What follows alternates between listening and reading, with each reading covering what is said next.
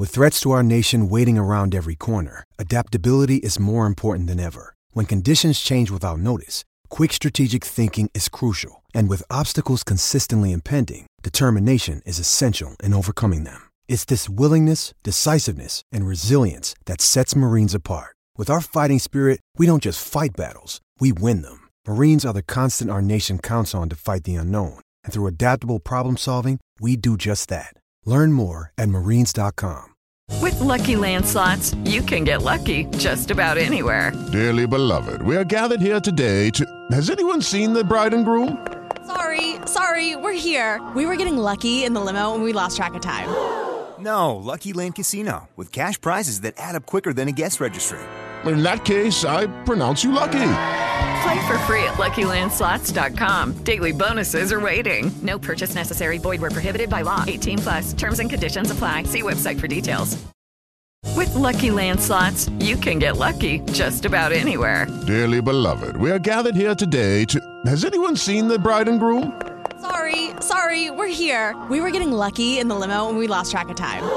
No, Lucky Land Casino, with cash prizes that add up quicker than a guest registry. In that case, I pronounce you lucky. Play for free at LuckyLandSlots.com. Daily bonuses are waiting. No purchase necessary. Void where prohibited by law. 18 plus. Terms and conditions apply. See website for details.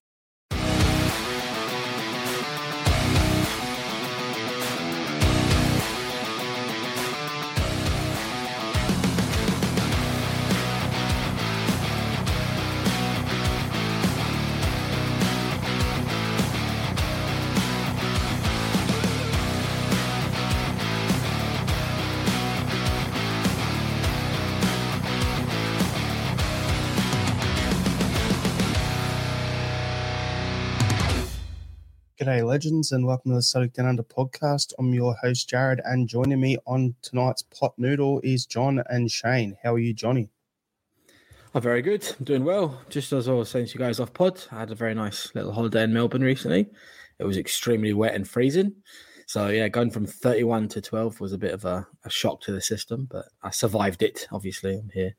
So, yeah, no, it was nice. I haven't been in Melbourne in, God, it must have been over three years now. So, it was nice to see the old stomping ground in Brunswick. So, yeah, enjoyed it. Welcome to our world, Johnny. Oh god, yeah.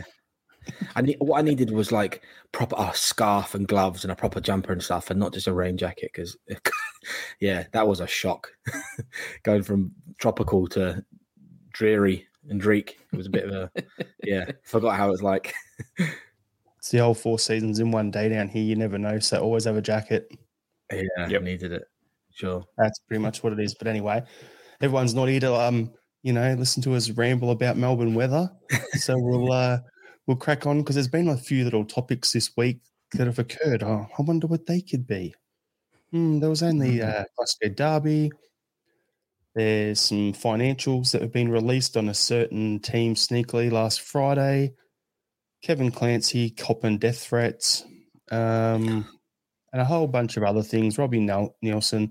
So we'll go. We'll get through all them over the next hour or so, and um, yeah, have a bit of a chit chat. So um, yeah, Celtic three, Sevco two, Johnny, Joe. Just get your overall thoughts on the game. Uh, whoa, uh, heart in your mouth sort of stuff. Um, overall, I thought we were better. Obviously, I think that was. I think we we we did push ahead. Um, I had three neutrals sitting next to me on the couch, uh, and they seemed to enjoy it a lot. So even for the the unbiased and neutral, it was an entertaining game. You have to say that. Um, I thought uh, Sevco did well in big spells of the game. They controlled it well. They pressed well. Um, the the build up there, build up play was very good. Uh, we sort of left, not came off it a little bit for a while, um, but overall we kind of matched them, and then eventually, obviously, went ahead. Um, we'll go through individual players in a bit, I guess, but yeah, just uh, overall, I think it was probably a fair result, um, but we had to work for it. We definitely had to work for it, but, in, but enjoyable to watch for anyone. Yeah, for me, it was one of those games where I didn't really feel like it was one to worry about, if that makes sense. Like, we got the early goal, then they scored late on, then we score again. you know, and then we get another one. So we got 3 2. They score. Yeah, okay, whatever. At that point, I wasn't even really worried that they were, I didn't feel like they were threatening us and they were going to score. Like Mm. all their goals, and as it was said on, um, what's it called, on the weekend review on Monday night, is that all their goals against us this season have come from set play situations. All of our goals have come from open play. So watching the game, I actually wasn't really worried at all in terms of, you know, are we going to concede a goal here? Like I was not worried. There's a few players we're going to touch on later on anyway. The main review has been done to death on Monday's pod.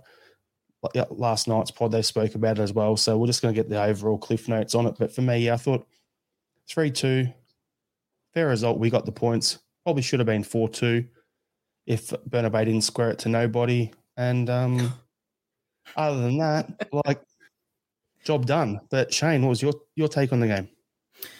Uh, yeah, similar kind of take. Um, I thought it was a, a pretty scrappy kind of game, particularly that first half. Um, and it continued a little bit for the second half as well, but punctuated by uh, moments of quality and brilliance, really, uh, in a couple of the goals and a couple of the plays from some individuals that we'll mention later as well. But um, look, I thought we we weren't really at our best. I thought particularly first half um, we're pretty pretty slack with passing. I don't think the midfield really clicked. Second half we looked a lot better, I thought, but still probably not at the level we're used to. Um, but I always felt we had enough quality uh, on the pitch to get the job done. And uh, look, it should have been more comfortable than it was in the end, but uh, it was still a fair result, and we were definitely the better team. So there was a couple little things we want to discuss here. So we'll start with the goals.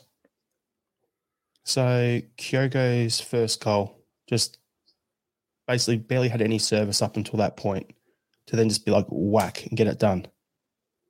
Fair effort, good finishing there. Shane, you want to anything you want to add on that that goal there? Or Just a quality finish, quality finish from a quality striker. I think the play to get the cross into him was I think it was O'Riley, if my memory was right. Actually, yeah. Uh, So that's probably something worth. uh, Um, you've you've played me in beautifully, and I've let you I've let you down. Sorry. Um, yes. Uh, so O'Riley, um, lovely touch to take the ball uh, into the box and pass the defender, and then puts it across to uh, to Kyogo. Uh, I'm going to say it. It was Tom Rogic esque. Uh, just that first touch, and then the thing. Yeah, you go. See, uh, it took a while. The coffee hasn't quite kicked in. It was Tom Rogic esque, and it was a lovely finish from Kyogo, but it really was made by O'Riley. Yep. I was setting you up, Shane. It was there. All you had to do was just tap into an empty net. Keeper was gone, out of position. Allan McGregor, out of position, gone. All you had to do was just tap it in. and, I, And- and I wasn't in a in such a tight angle as Jota was, and I've still put it wide. I, I, you know what? I've pla- I I don't know what was what was worse, my initial answer to that, or Bernabei's uh, pass to nobody. Very hmm, similar. yeah, that- they're on the same level. But anyway, well, um, yeah. So we'll just crack on to like their equaliser, the um, the goal from Tavernier. Credit where it's due. Yeah, it was cracking, wasn't it? Fair free kick. Like I, I think we are missing someone like that who can just step up from a corner and deliver the ball onto a, you know, onto someone's head or get a free kick and pull it in. We don't have that player in the team, so that was I was a class finish, and I'll just give credit on that. But the foul before it was it really a foul, Johnny?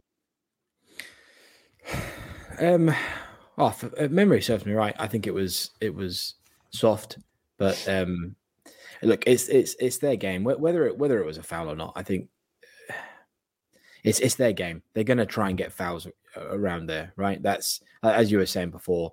Uh, that a lot of their tactics is set plays and stuff. They're not going to really get anything from open play. That that I was shitting it when when uh, the foul was given because I kind of felt like that was going to be a goal. It was a perfect sort of area. I think it was a little bit far out. What if I remember it was right, it was like 30, 35 yards. So it was still a bit of a screamer, right?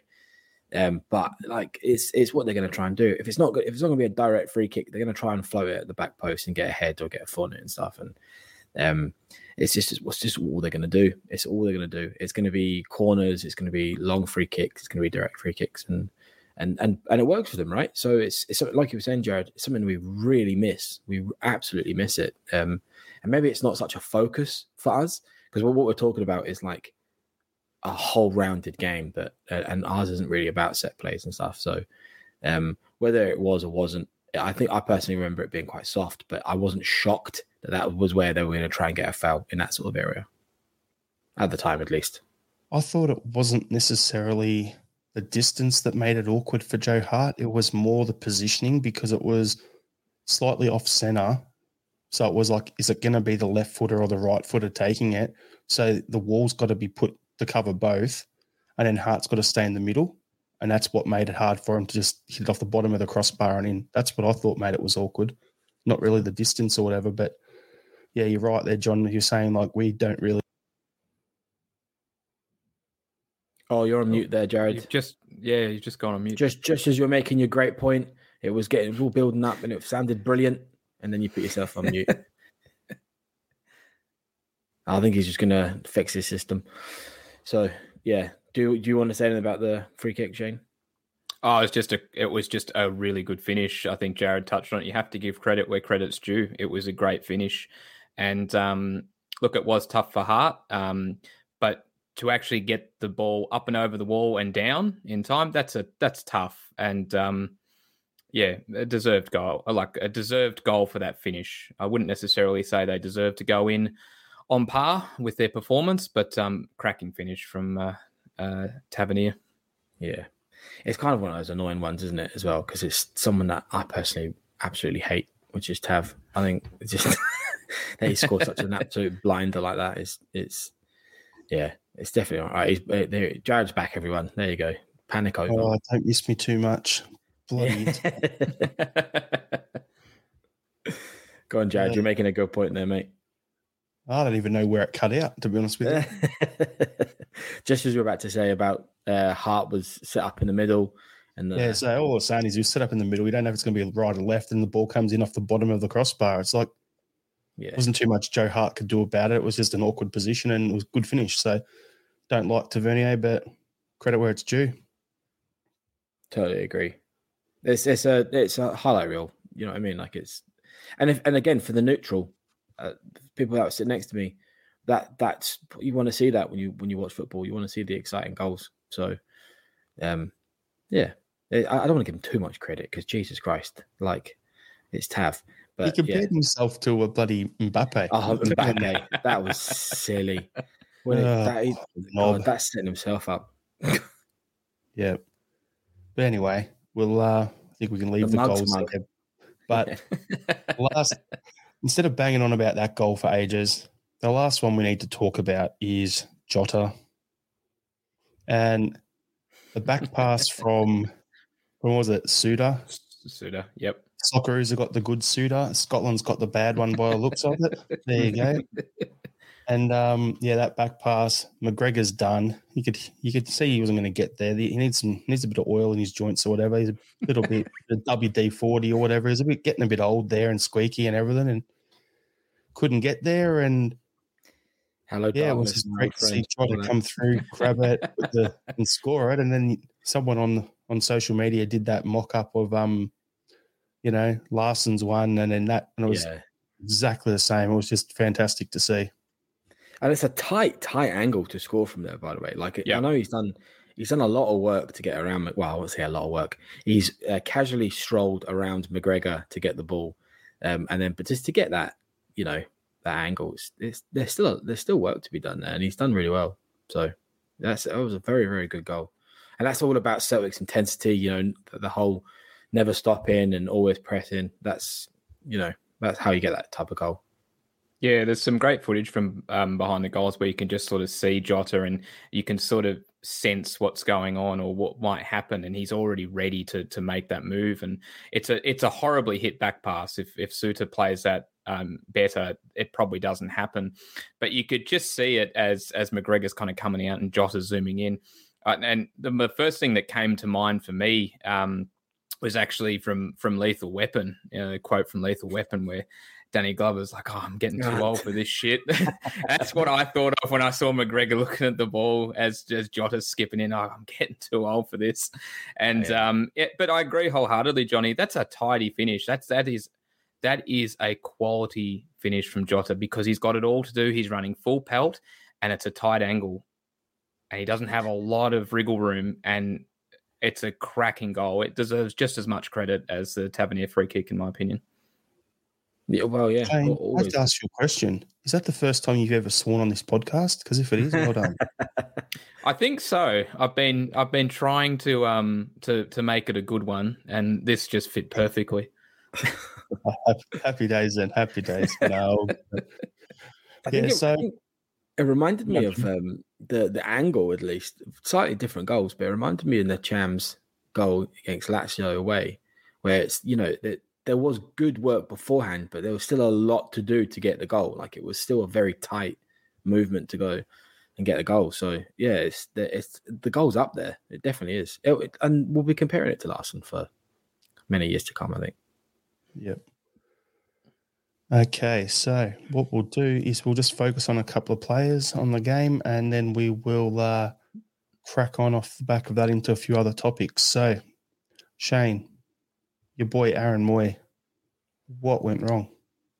He just looked off it. He, I don't know if he was still underdone or what it was, but he just looked completely off it. Um, his passing was poor, um, particularly through the entirety of the first half, really. He seemed to be really sluggish as well. He was getting caught with the ball a little bit. It just wasn't clicking. You know, he wasn't alone, but he seemed to be the main culprit um, when I was watching it. Um, second half, he started a bit more. Well, after the the, the booking, um, shout out to the Parramatta Eels. It sounds like uh, Mooy wants uh, wants wants a, a, career change maybe after that uh, that tackle on um, on uh, oh, who was it? Who did he bring down? Was Morelos. Morelos, thank you. I thought it was. It's a good tackle. Um, anyway, he looked a little bit better, but he never really got going into that rhythm we usually see. Um, and I think it was a right move to sub him off. I'd have done it earlier, to be honest. a lot of people were talking. About, yeah, a lot of people saying do it at halftime. Yeah, I, I it was. I, I, think it was just a pleth. I, I honestly think if we didn't have both McGregor and O'Riley on cards, maybe because I think, and it was a little, you could just sense that maybe things may boil over. And Kevin Clancy was handing out cards pretty willy nilly. There was every chance something could happen and a second yellow would come up. So I think, I think Ange was just trying to see how the pattern of the game went at the start of that second half. And then when he decided that that kind of control was there, he felt um, I guess he felt like he had more of a luxury to then bring Mooy off at that stage as opposed to earlier and then potentially O'Riley or Calmac getting sent. Yeah. I guess it wasn't I guess it wasn't bad enough to be like you have to be pretty rotten to get shipped at halftime. And he and it was just it was not it, it was poor pass and all that stuff. We we all know what he was like in the game, but he just wasn't quite bad enough to get to warrant a halftime sub. I think we wanted it because we were comparing it to what we knew Mooy was like. So it's like, mm. well, that's not the Mooy that we normally get. Therefore, it's worse. Therefore, he needs to come off. So I, I think maybe Ange is, you know, a bit more level-headed than we were, obviously. And then, to, like, he's always going to wait to the 60 minutes to do subs anyway. So yeah, happened to be kind of exactly what was it, like 62 minutes or something. So yeah, I think it's probably just it wasn't quite bad enough, but it was poor. It was very very poor. Mm. Look, the only reason I brought up Mooy is because a lot of people were just he was the one everyone in all the chats I'm in and out were talking about at halftime. And okay, he wasn't with it in the first half, but there were so many other players mm. who were dribbling the ball when they should have been passing. There was other guys there who were misplacing passes. It was just, yeah, I think maybe two or three players in the first half could come off at halftime going, yeah, I gave a fair shout here. And that would be probably Starfelt, Kyogo, and Johnston. That's pretty yeah. much it everyone else, every outfield player, every all the others weren't up to scratch. So it's a little harsh that Mooy was the one getting singled out, but at the same time, it was his first game back from an injury and everything. But at the same time, you don't have Hatate on the bench. You don't have, um, like, you know, so you're missing him. You're one down there already. And then who's the other one that was missing? A Abada's missing, which means, you know, that's a whole different situation later on. We almost brought Rocco Vata on with Mm. 20 minutes to go in the game. Like that says it all. Like we didn't have the same level of depth we normally would have had. So I think if Tade was fit, then Moy coming back from injury would have been coming off the bench. Yep. Yep. I totally agree. So it was. It's just, maybe he was just the, the not maybe not the worst of a bad bunch, but he was because just because of his position and we know what he's like. It was one of those ones where it was ex- he was under the spotlight quite a lot, um, and we kind of expected a, a higher caliber. Even even if he just had a bit of an average game, it would have been better than he was playing then. He was giving a lot of balls away. Um, uh, just it just was below par. But like Yeah. it's it's one it's one game. You know what I mean? It's he's been phenomenal. So it definitely seemed more pronounced than usual, and it seemed to when I was watching it, and I'm, you know, I'm pretty bullish about Mooy as as most could imagine, and, and it seemed to really stand out for me. But to echo Jarrod's comments, he's totally right. There's not many that could have come off at halftime and said, "I've had a good half." Like we were Yeah. under par across the pitch in a number of areas, and Mooy, maybe he just was the one that was highlighted, maybe the most obvious, but there were plenty of others that that could join him in those ranks. So yeah, It's a lack of leg speed, Shane. Let's be honest. If if that was Matt O'Riley doing the exact same thing, but then he's a bit more mobile and can go and press and win the ball back a lot more than Mooy, people aren't going to say are going to come as hard as they did at, at Mooy at halftime. Let's be honest. That's the way I look at it. But yeah, anyway, exactly. we've got some comments here to bring up. So Michael Ross, so we can forgive Mooy. He's been tremendous. Absolutely. Mahage, watch the first 15 minutes. Watch what Mooy is doing off the ball. CCV should have found his runs and Celtic in front at halftime. And then always. Angelo, yeah, and then Angelo, CCV was below his best. Carl carried him for a change. Well, that, that that ties in with Mahesh's comments, really, um, Yeah, about exactly. CCV not finding Mooy's runs. CCV was one of the ones who was pretty poor uh, when coming off at halftime, to be honest. it's an odd one, isn't it? I like none of these players were. They've all been on very good form beforehand. Uh, Maybe it was just the the the occasion. Do you know what I mean? And, and I think that game, winning that game, has all but confirmed winning the league. So it was quite. Maybe it was, you know, they knew that as well. It was just the head got a little bit spun out because it makes doesn't make huge sense. They never played. They never like outplayed us eh, at all. We kind of No. were below our standard. I would say. If that's us, apparently, if that's them playing at their best and we're playing at our lowest level and it's a 3 2 win and we're Yeah, missing guys, it's scary to think what will happen when we get guys back in and we play at our pace. Yeah. A 3 2 could be a, a 5 2 or a 6 2. There's that magical score. So, um, yeah, it's a bit of an interesting one. So, yep. We haven't really mentioned it, but Johnston was phenomenal. Jesus Christ, that Johnston was a absolute beast in the game. I thought that was one of his best performances so far. What about you guys? I was guys? going to name the pod neck and bottles like like Johnston. That was, that, Be very Australian. that was the other name for the opposite for the for the episode tonight. But you know, I thought that may go over a few heads. But yeah, what a what a guy! Just Go up yeah. there, go yeah, we beat them. Smash smash some whiskey or whatever. Give a speech, smash some more, and take the bottle with him. What a bloke! He, And he, he- and he it- was tremendous. He really was. Yeah, he really, really was. and particularly in that first half when we were talking about obviously you know more of what didn't work he was phenomenal. I thought he was excellent and he set the tone and he was continually setting the tone throughout that first half. I thought second half um, maybe didn't have as much of an influence but he probably didn't need to at that point. Um, look a couple of moments he gave the ball away really cheaply a couple of times. Again certainly wasn't alone in that. But um, i think when to use a terrible phrase, when the whips were cracking, he really put in, and that I think outweighs any of the kind of the bad passing and stuff like that. To be honest, Yeah, he, he he was my man of the match. It's it's easy to say Kyogo was because he got all the the goals and stuff, but I, I do think it was Johnston personally. Yeah, for me, Johnston. But another guy I want to mention we haven't really touched on, but Johnston played a lot wider instead of inverting as much because he was covering Kent so hmm. closely, and Taylor was jumping in and um, inverting and basically playing a back three with that. So I think our two fullbacks were unbelievable overall in the course of the game. But Johnston, yeah, was the man of the match for me. Yep.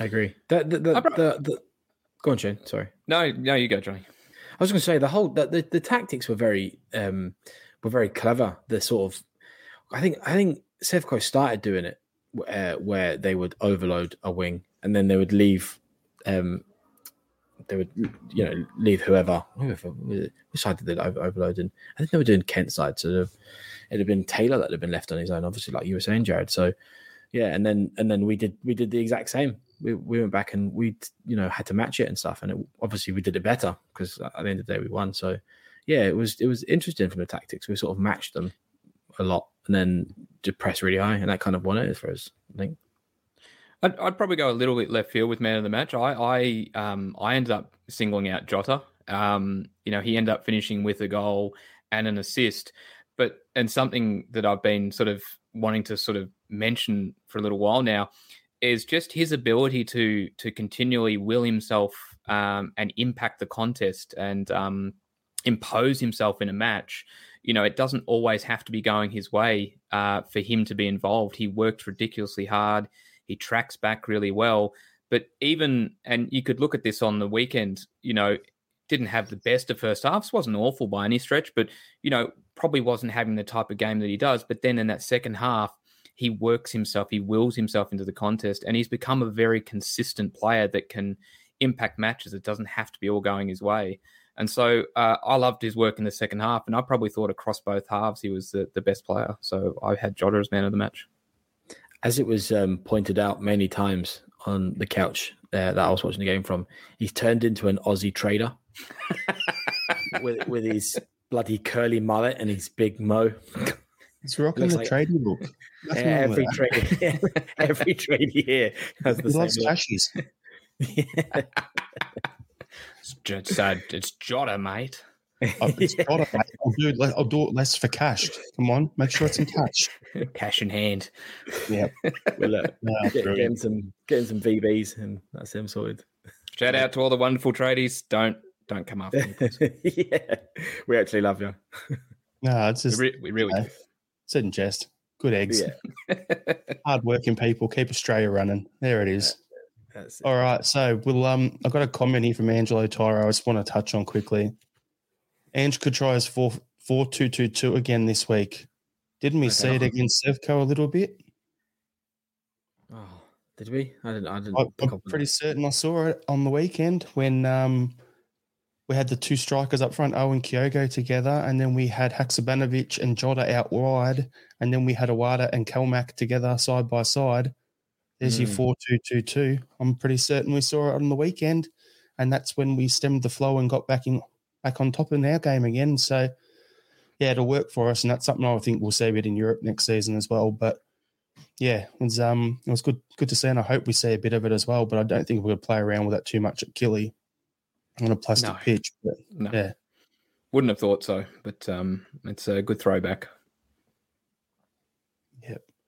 All right, so now for some fun. Everyone, if you're watching this later on, not live, go to your kitchen, get a bowl of ice cream, get some jelly, and come back because it's time to discuss some Sevco financials that were released last Friday night when that UK time to try and push through. So easiest way to look at it is I'll bring up a couple of uh, things here that were online. So easiest thing here is there's a um a Twitter account called Rangers Tax Case. And they have a fair idea. So Sevco financial position from one of the sixty thousand e- experts in the East End of Glasgow. Their position is now a little worse than the dead Rangers club they were built to emulate. With the Champions League with Champions League group money, they still could not make a profit but had a small positive cash flow. Dead Rangers made small profits in Champions League seasons and huge losses when they were not. Looks like the slight deterioration when comparing the, the financial health of the new club to the old. The old Rangers club lost an average of 7.8 million per season under David Murray. The new Rangers, Sevco, are losing an average of 11.1 million. The old club has had the benefit of, ta- of tax fraud to reduce costs. the new club wasted lots pretending it was a big club while in the lower tiers. Old Rangers had the clone, and the clone Rangers had several problems in common. Celtic's biggest stadium and the season tickets and match day revenues which it brings. Celtic's commercial machine is firing on all cylinders and brings much more revenue. Sevco need to spend to stay at arm's length of a well managed Celtic. Of course, you knew this already. Some of the media darlings ex- genuine expect expert from England must have told everyone. I'm completely mispronounced that. So that basically it says that they were designed to recreate Rangers. They've done very well. Got the same financial issues. And then it just rattles on a bit here about our our financial backing. We have built-in financial advantage over Rangers with the club size, the stadium. Something is always needed to create tilt in that direction, and that has been tax fraud in the past. Many suspect refereeing has been used to a similar effect. I've seen about 35 years of Ibrox clubs spending money that they didn't have. Some people have lost lots of money in these two clubs. How long can it continue?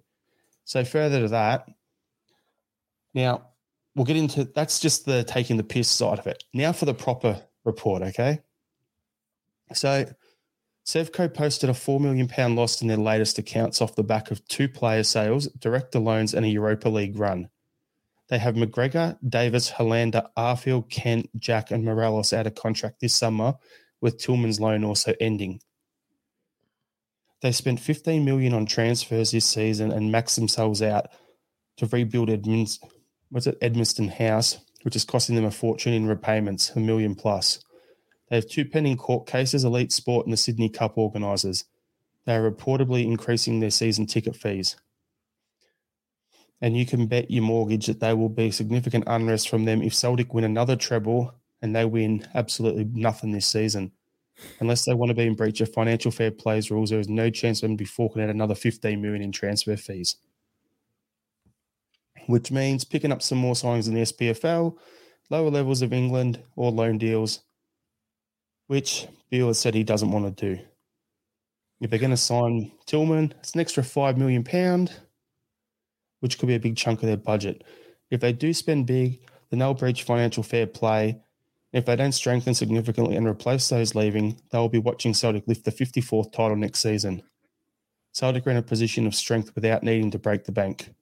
All eyes will be on them this summer. If they don't get their transfer business right, they will watch Celtic canter to the next two or three titles with ease. No matter who we sell this summer, we will strengthen properly at Celtic and without the need to fudge the books either. So, looking at it this way, they is fucked. Get the ice cream and jelly ready, everyone. That's it. It's um some big issues on the other, time, other side of Glasgow for sure. It's yep. yeah, it's just it's just one of those things. They're going to contract. I, I, I think they're probably going to plunge themselves further into debt. Is what's going to happen. I, I can't see them doing anything else. They'll probably they'll keep a lot of them. I think you're right saying there'll be lots of loans. There'll be lots of uh, like um, SPFL signings and lower league England signings and stuff. But I think Beale's comments. I think he's slightly delusional about him not wanting to. I think he's that's all he's that's that's his options. He's got no, he's got nothing else. He either keeps the players he's got on a premium, or he goes and tries to find cheaper or cheaper equivalents. So yeah, I think I think we shouldn't get so ahead of ourselves that to think that this is you know the the death of them or uh, that it's going to still be easy. I think um I think it, I think they'll still they'll still fight. So yeah, um but I I I I think it's bad for Scottish football in the sense that we're seeing a, another um, small team go under. It's not it's not not nice to see, I guess. For me, John, it's not that it's not that I'm putting the cart before the horse and saying that they're going to die. What I'm saying is, okay, they've spent money they haven't had, and it's finally catching up to them to the point that they for either sure. need to rein it back in, and they're not going to be able to replace like for like with those going out with the, with what they need to come in. So it's either going to bring them back towards the rest of the league, or they're going to have to overstretch it mm, again. Yeah. They'll overstretch. So if they overstretch, which is them being true to form, then we watch that ticking time bomb get close to the going off. Mm. If they actually rein it in, which is what they should have done when they came up through the leagues. They had a perfect opportunity. They were bringing through some players from their academy. They had it bringing in a few name players. They could have just built long term. They weren't going to win straight away anyway, but they came in and they brought in Joey Barton. They bring in a bunch of other guys, and they reverted reverted straight back to type. This is a chance they can hit the reset button and do it properly to be sustainable the way we are, or they can stay, stay to type, spend money they don't have, and go to the wall again. It's pretty simple. Yep. Pretty interesting stuff. I must admit, um, look, most people know I don't normally comment on the financial stuff, so I'll keep this brief. Um, but looking at the figures that, that were reeled off, you know, it's it's clearly not sustainable. You can't keep running at a loss like that. Um, what surprised me the most was even after that glorious Euro- Europa League run that they still went at a loss. That that caught me a little bit by surprise, to be honest. When I saw that, I thought, "Wow, that's um that's no good." And obviously, they'll get Champions League money in for this season. Um, but spent Well, there you go. So they're running at a loss, right? So it's it, your lack of band theory spot on, right? Or you're you're stretching it theory, lack of band, right? Eventually, that lack of band either breaks or it snaps back you just can't stretch it forever. So um, it, it's just not sustainable. Yep, hundred percent. Good. That's what we want. Want them to live within their means. Like they were the ones blocking financial fair play being implemented in Scotland for years ago. So if this is going to force them to have to do it, then hope hopefully that's the way it is. But I doubt it. I think that I think their issue. I think their issue is similar to ours, right? it, and and I'll say why, right? It's it, I mean most big teams. I don't mean like the mega giant elites, right? Like your Barcelona's, your Real Madrid and stuff. They they all operate at a loss. They always they always have, right? But they're in a league where that doesn't really mean anything. Like they're always going to be able to pay their debts off because they're always consistently going to get more money in to pay. Do you know what I mean? Like it's like doing your own books, right? Like if as long as you can as long as you can pay your debts off, then you're you're in okay position. But they they it's the Scottish League, so they're just not going to have that position where they're going to guarantee to always be able to pay the debt. If they're going to go further and further into debt, then it's going to be harder and harder to pay off the repayments. They're, not they're not they can't guarantee the the Champions League money. They can't even guarantee the Euro, Europa League money. Right? There's like it's not going to give them enough. So that's their issue. Is that they, the further they plunge into debt. So it's, it's I mean it's why you know Celtic, and as, as infuriating as it is, operate the entire opposite model. We all talk about like the biscuit tin shit and all that stuff, but at the end of the day, at least we're smart enough to realize we can't rely on all this massive mega money. So we have to have a little bit in the bank just in case. Mm. That's just just smart, smart um, bookkeeping, isn't it? It makes sense because that's how Rangers went under. They were they missed it. They were stretching, stretching, banking on qualifying for the Champions League to get that money in to pay off the director loans and the board and it, whoever else they owed money to, and then they missed the Champions League, and then that was all over. I was a ticking time bomb after that. And where I said this year's Champions League money's gone already is they'll pay it off director loans. They put it all into that Edmondson house. They paid off Mike Ashley. They did a bunch of stuff like that. So, you know, it is what it is. But we'll bring up some comments here. So Angelo Tyro, if they re-sign Kent for 20 mil, they'll go under. Patrick McLaughlin, they'll be relying on loan signings and free transfers. There'll be a couple of them for sure. I said last June, the goalkeeper situation at that club tells you everything you need to know. They've had four windows to replace a pensioner in goals. There you go. Do you know, honestly, the people I was watching the game with, look uh, looked at McGregor and went, Jesus, he's old. like, what's what's he doing? What's he doing on the pitch? And I was trying to, like his trying in goals. yeah, I was trying to guess his age. And I, I said 42, and they went 42. he's playing he's playing soccer. 40. Like, yeah, yeah, he is. That's right. yeah. Ah, brilliant. Anyway, we'll uh we'll leave that one there and we'll crack into the next topic because we just want to we don't want to go too far down this feral rabbit hole. So, Kevin Clancy has received death threats on the back of his performance in the Glasgow Derby. So, I can read quotes out, but everyone's probably seen them in all the papers. So there's not much point. The SFA and or the SPFL, which one of them, SFA has referred it to a significant volume of threatening and abusive emails to police Scotland in the wake of Saturday's derby. So, to me, I look at it and go, the guy comes to work, does his job. One call doesn't go your way, you throw the toys out of the pram, and act like a bunch of spoilt brats. That's pretty much what's going on here. And we've got to address, and the further topic off the back of that is why we've named the podcast this. But I want to get Shane and John, I want to get your opinion on what's happened so far. So, Shane? Yeah, so I think uh, if I can take a moment just to talk about the death threat situation and what's come out. And I've read supposedly that, that Kevin's address um, his place of work and so forth has also been mentioned as, as online. Um, I think this is horrible behavior. Um, I think anyone involved in that um, is just horrendously such a low thing to do. I, I can't fathom that kind of behavior to, to target an individual because a 50 50 decision uh, didn't go your way. Um, it's reprehensible. You can't. You have to condemn it in the strongest possible terms. And I actually thought the statement that their that their club put out was terrible in a sense that it condemned uh, the abuse of Kevin Clancy, and then in the very next paragraph, uh, basically said they couldn't believe that the SFA had stuck behind his decision. It was uh, beyond a joke. Um, it's actually beggars belief, really, that they'd even uh, try and stoke the fire like that. Um, I think it's really disappointing. I, I think um, I think Michael Stewart uh, actually summed up exactly how I read the situation, and he, he talks a lot of sense uh, most times when Hearts aren't involved. But he basically said the sense of entitlement coming from that club is is beyond belief, and it really is. This the amount of decisions that have gone their way over the course of time.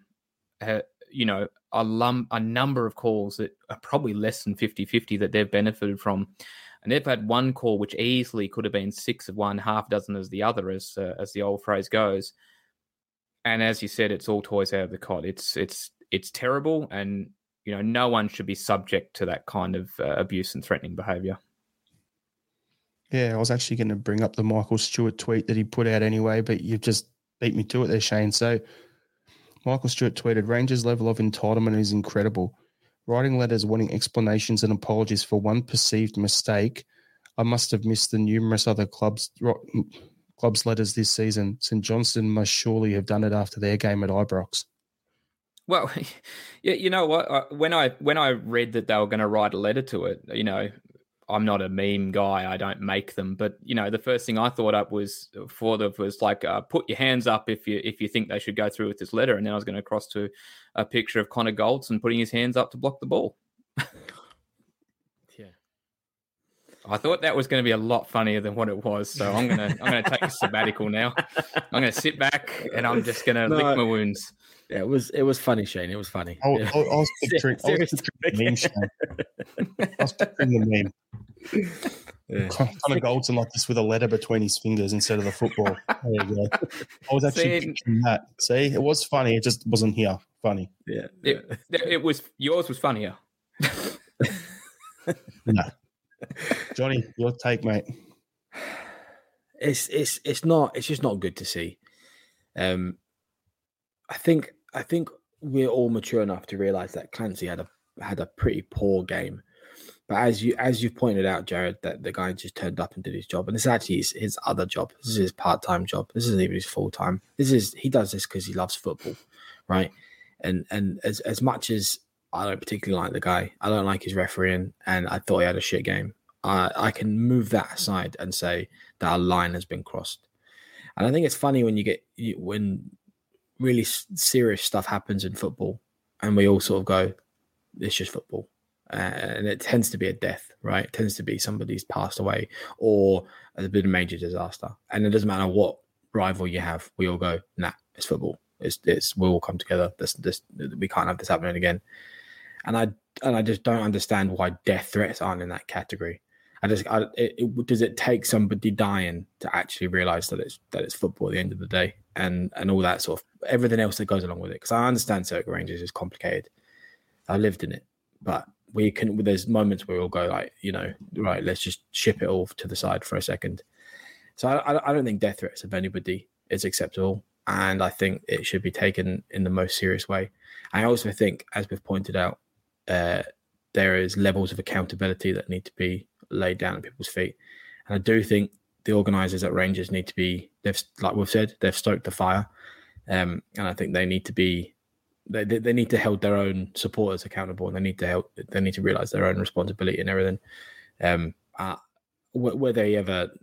Uh, I think he'll probably come back to refereeing, but it, this is, goes into a big conversation of what we've been saying before. It's what I've been saying before about like actually we can't even get refs at the lowest level of Scottish football to get involved because why on earth would you get involved in uh, you know Lowland League or Highland League football when you've got uh, dads and and granddads screaming at you? Also you know maybe not to the level of death threats, but pretty close because you're making decisions and it's it's just your weekend passion and you're getting paid like 50 quid or 100 quid to do it. It's like, Jesus. And then that goes all the way up to the professional level and it's like, well, what's the point? His family and stuff. Do you know what I mean? It's, nah, there's a, there's a severe line that's been crossed and I hope all that have been involved uh, get um, what's their comeuppance, to be honest. I get, hope they get punished severely.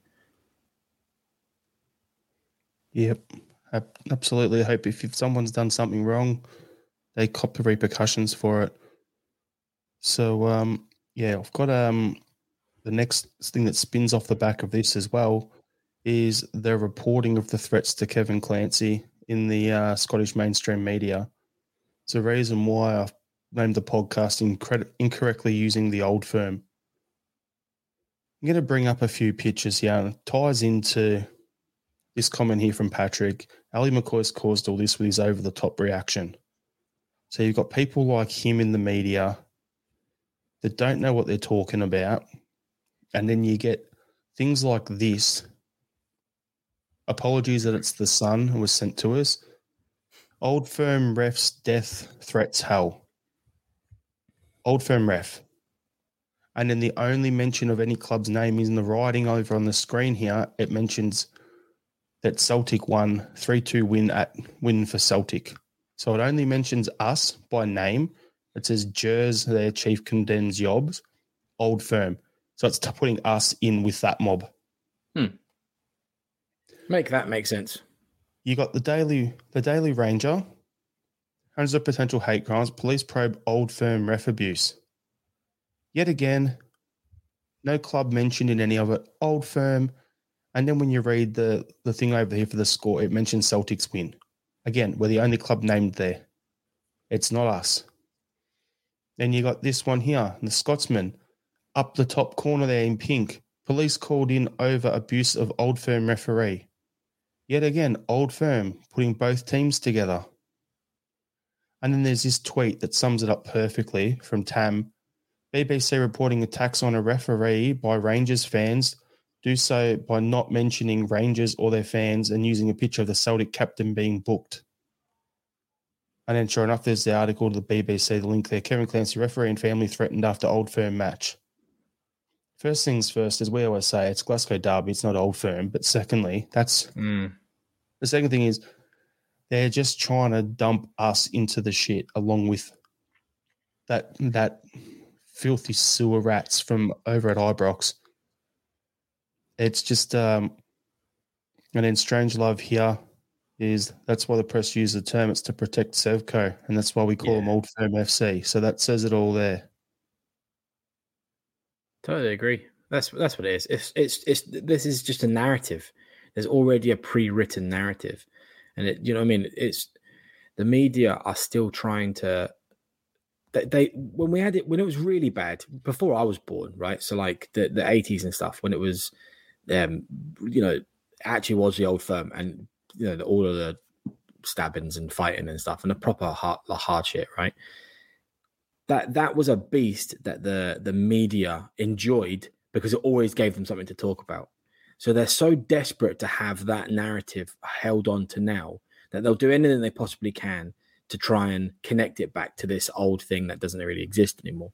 So it, it, it would have been anything if it could have been the tiniest little incident possible, even though this is not a tiny little incident, but it could have been a tiny little incident and it would have been old firm this and old firm that. It doesn't really matter. They just they just want to talk about how vicious and and how um you know how much of a spectacle it is and how much they hate each other and all this sort of stuff. So it's it's not really about Celtic and it's not really about Rangers. It's it's about I'm going to say English owners of media desperately trying to hold on to a narrative that just doesn't exist anymore because it's not there anymore. We don't have the old firm. It's just not. It's this. It's not a thing. I mean, this is this is serious, but it is very much labelled on one side of the of the sea, and it's got. I mean, I personally don't believe for a second it's got anything to do with us. Why? Anyone who's a Celtic fan would give death threats to Clancy after we won. Most of them would be, would be celebrating, right? We will be partying and stuff. There's no, there's no chance we'd waste our time doing stuff like that. So it's so very much on the other side. But because just because of the other side, they just want to draw it back into this big old. After the game, we we won, Johnny, and I was just like, Clancy is absolutely hopeless, but we won, so whatever, and get on with it, and yeah, yeah, better. But then looking, going through some of the things here, like, um, where is it? Michael Ross, there are still stabbings. Mahesh, boys would have advised to use that form of language to prevent being sued. Now, the the thing we see whenever we go to Glasgow Derby, it's not the old firm. You see the response straight away from Sevco fans online. Oh, but who owns the trademark? Who just renewed the trademark on the old firm term? What Celtic and Rangers both own a 50 50 share of that trademark. I wonder why, because we get money from TV for it. It's mm. there's contractual reason so people can't use it for free. But we we as a club we call it the Glasgow Derby. So it's completely different to the old firm and what it used to be back in the back in the good old days. Uh, implicate implicating Celtic is is is purely purely just because most of the British media see us as the baddies. That's what it is. There's, there's, there's somebody said it. It's protecting Rangers. It's just we're the baddies, so we can't we can't tarnish the the good boys. Yeah, it's it's um shout out to Liam. It's a pity he's not on tonight's episode because I think he would have absolutely loved this topic and For and sure. gone to town on it. To be honest, um, reading it's and seeing those headlines.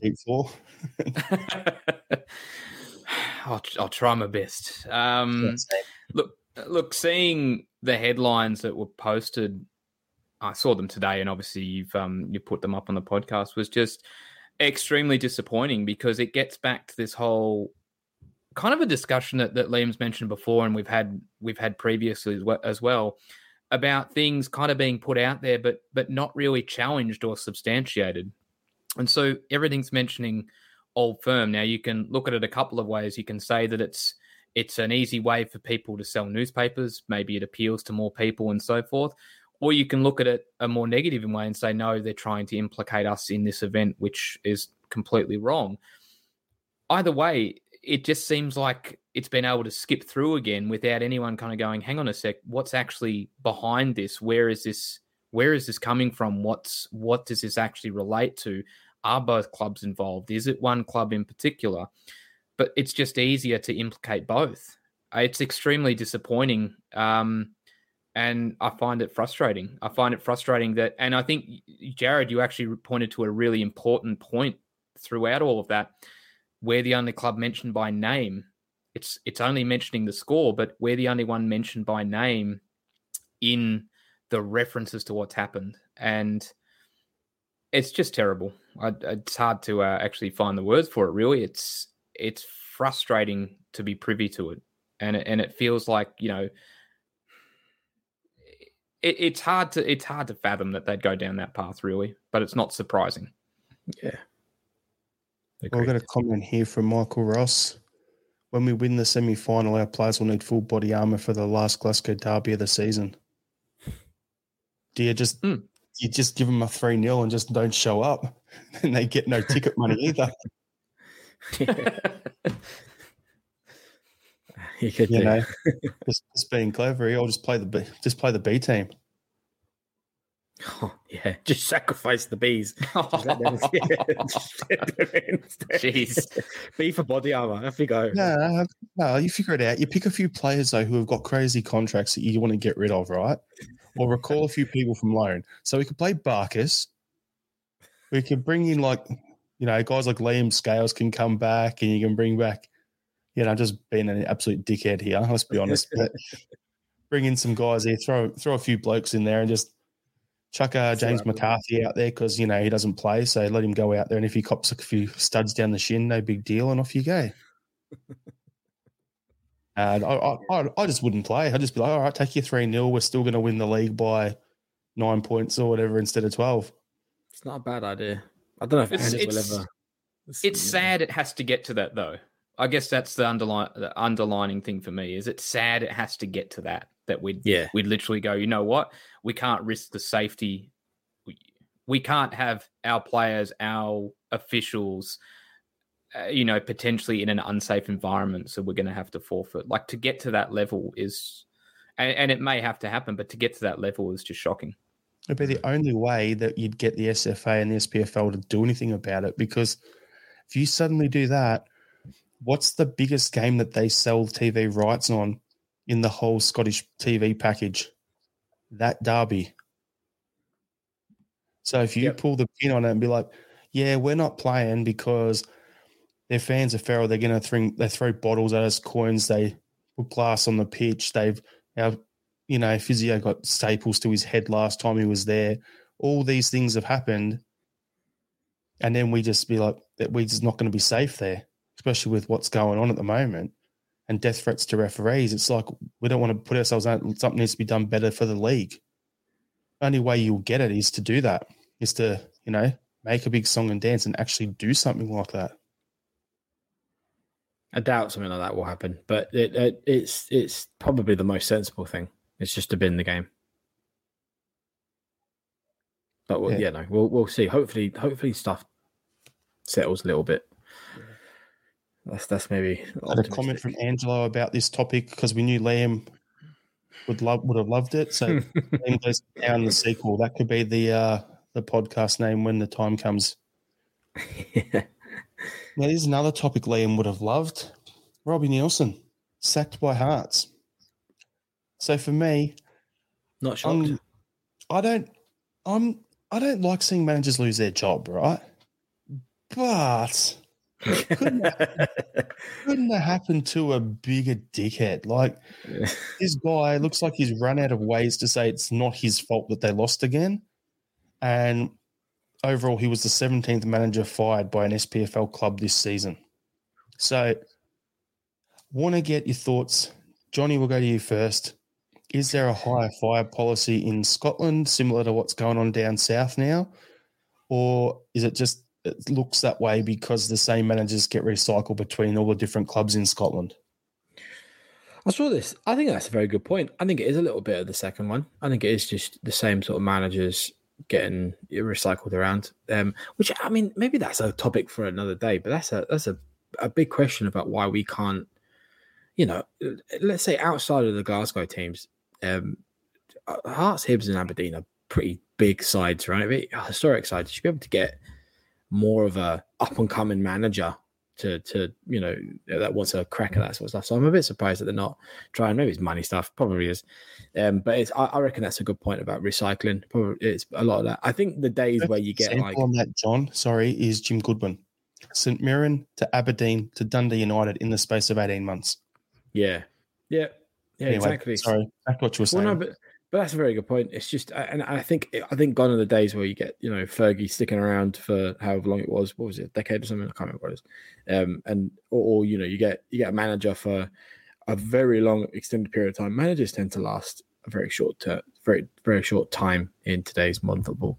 So it seems to be some something's going on in Scottish, Scottish football right now where it is just like sort of higher fire as quickly as can as quickly as you can. But if you look at the if you look at the table sort of below, can I remember? I think it's below uh, Aberdeen Hearts, where it's like there's like 50, 50, 51, and then it's like everyone's like really, like really competitive below Surrey Rangers. So yeah, it's like the, the, it's so high pressure at the rest of the table that I can see that, that they're all fighting for the European spots. Um, so and and and and that has implications further down everywhere else as well. Probably the relegation as well. I can't remember what the relegation is going on like that. I think, I think, the- I think that's also yeah. sh- super tight as well. Um, so I think I think there's a bit of that. Um, but I, I I just think the loyalty to managers have gone, and I think that's I think it's a nonsense. I think it should give managers at least a season, season and a half to, to try and do something. And and yeah, and it's just that's just the the world we've got just now. I, so the easiest way to look at the the ladder at the moment is as us with a twelve point gap to Rangers, with who then have a I think it's a nineteen point gap if my maths is right. To Aberdeen in third. Hearts are two ahead of fourth. But then from okay, from third through to through to sixth. Uh, we'll go one better. Third through to eighth, there's eleven points, the difference. And from twelfth up to eighth is also eleven points. So the Oh, team yeah. in dead last is the same amount of points behind the team in eighth that the team in eighth is behind the team in third. yeah, yeah, yeah. That's mental, isn't it? It's pretty uh, competitive. I, I think it. I think it had to happen though for for Robbie to go because they were a very safe third. Um, they were never going to challenge top two, but they were a safe third, and the likes of Aberdeen and Hibernian had had their ups and downs and really weren't in a position to challenge them, provided they kept kind of at their usual pace.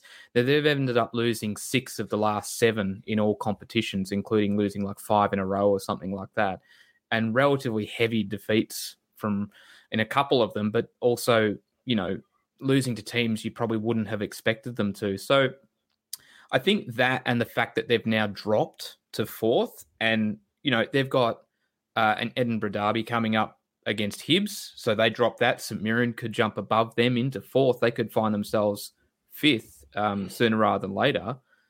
I think it. I think they had to move now.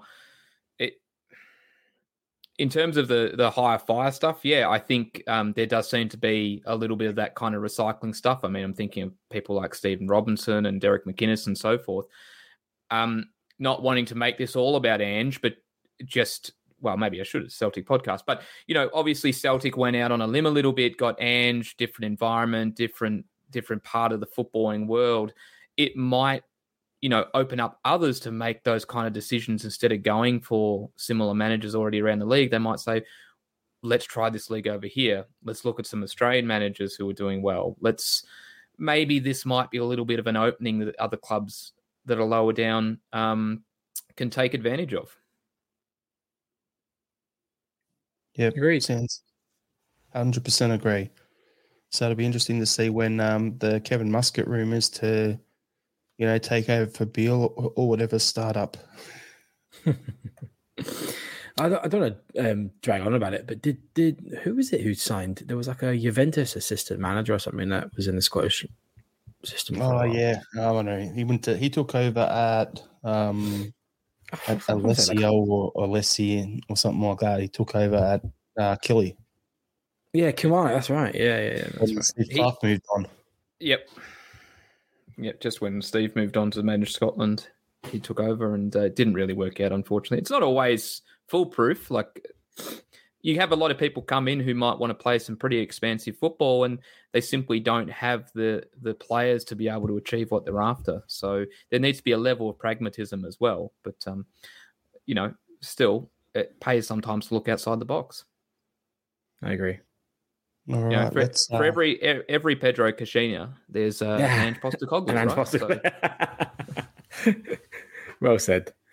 Nice. There we go. All right. So I'm going to quickly just rattle off something, Shane, that you brought to my attention is that we've mentioned, I've mentioned in particular that Celtic should look at signing left back Jordy Bos from Melbourne City, who has just made his international debut for Australia.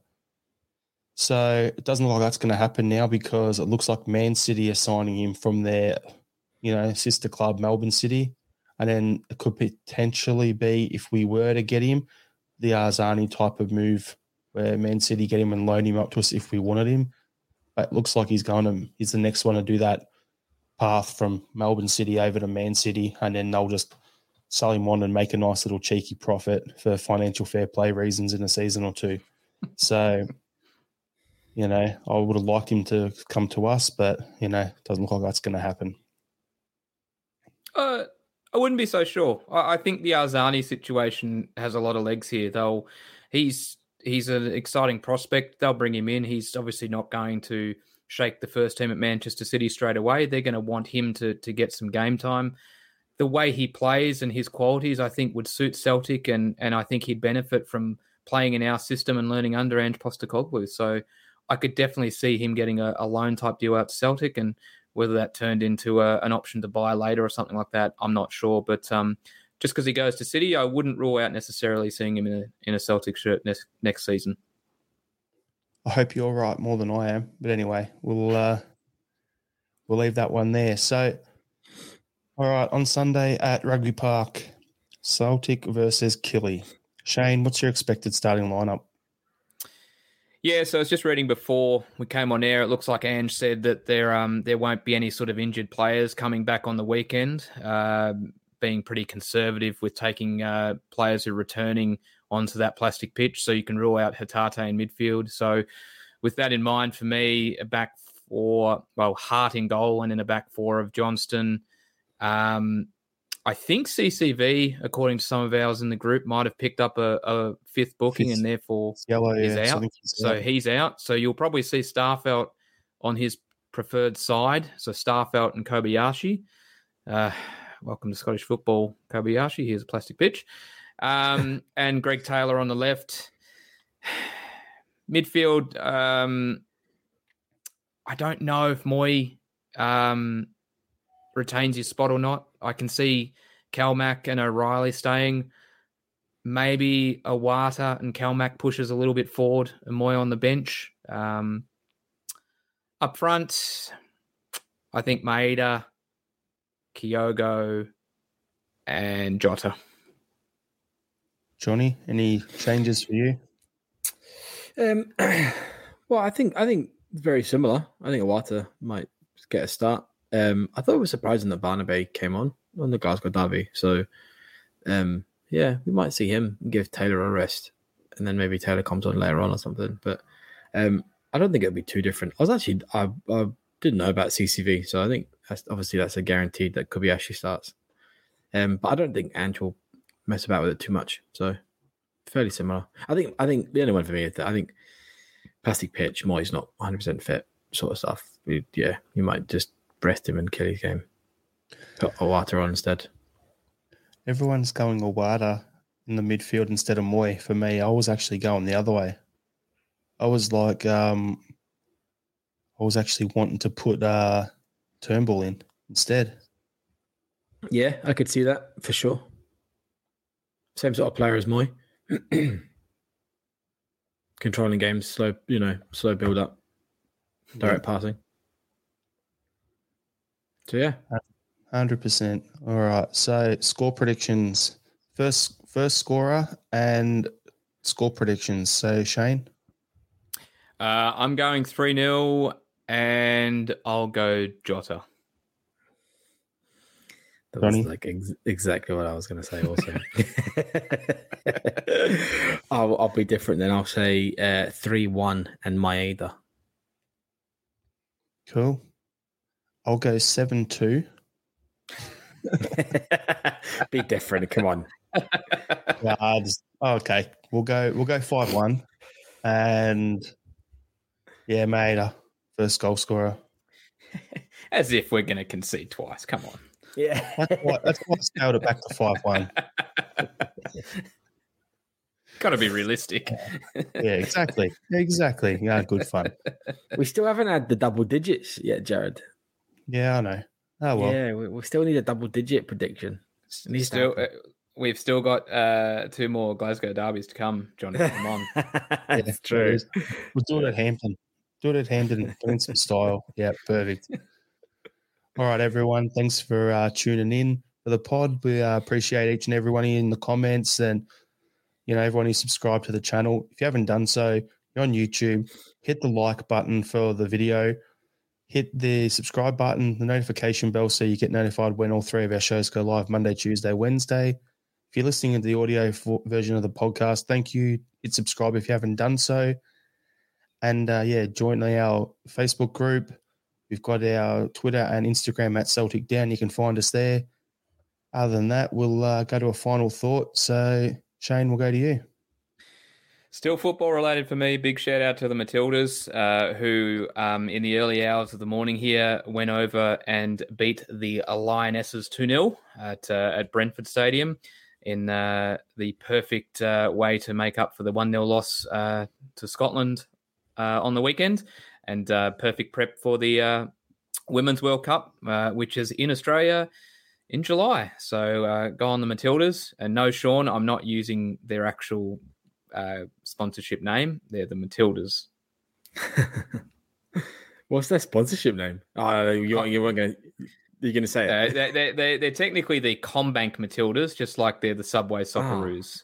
Oh, oh gross. Yeah, nah, I'm yeah. loving that. Uh, yeah. Kick on. Johnny, final thoughts. um, music, as always. Um, I listened to a, a, band I haven't listened to in years um, called Floors and Walls. Uh, they're actually from my hometown in Margate in Kent. Um, uh, they were very, very popular and sort of semi-famous, I guess, like sort of local celeb sort of thing. Um, because obviously they're from your hometown, so I used to play all the time. I used to watch them a lot. Um, I recently found out they're not playing anymore, which is sad.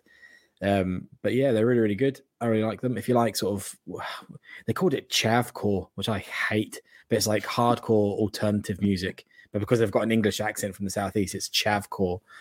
Um, anyway, uh, yeah. So yeah, if you if you like just sort of slightly upbeat um, hardcore music, give them a go.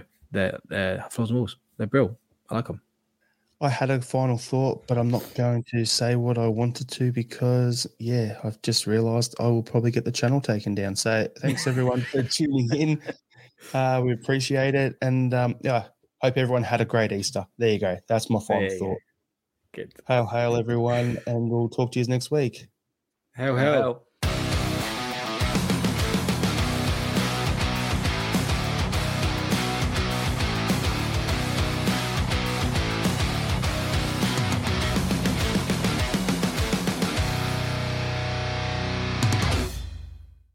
Sports Social Podcast Network. With LuckyLand Slots, you can get lucky just about anywhere. Dearly beloved, we are gathered here today to. Has anyone seen the bride and groom? Sorry, sorry, we're here. We were getting lucky in the limo and we lost track of time. No, LuckyLand Casino, with cash prizes that add up quicker than a guest registry. In that case, I pronounce you lucky. Play for free at LuckyLandSlots.com. Daily bonuses are waiting. No purchase necessary. Void where prohibited by law. 18 plus. Terms and conditions apply. See website for details.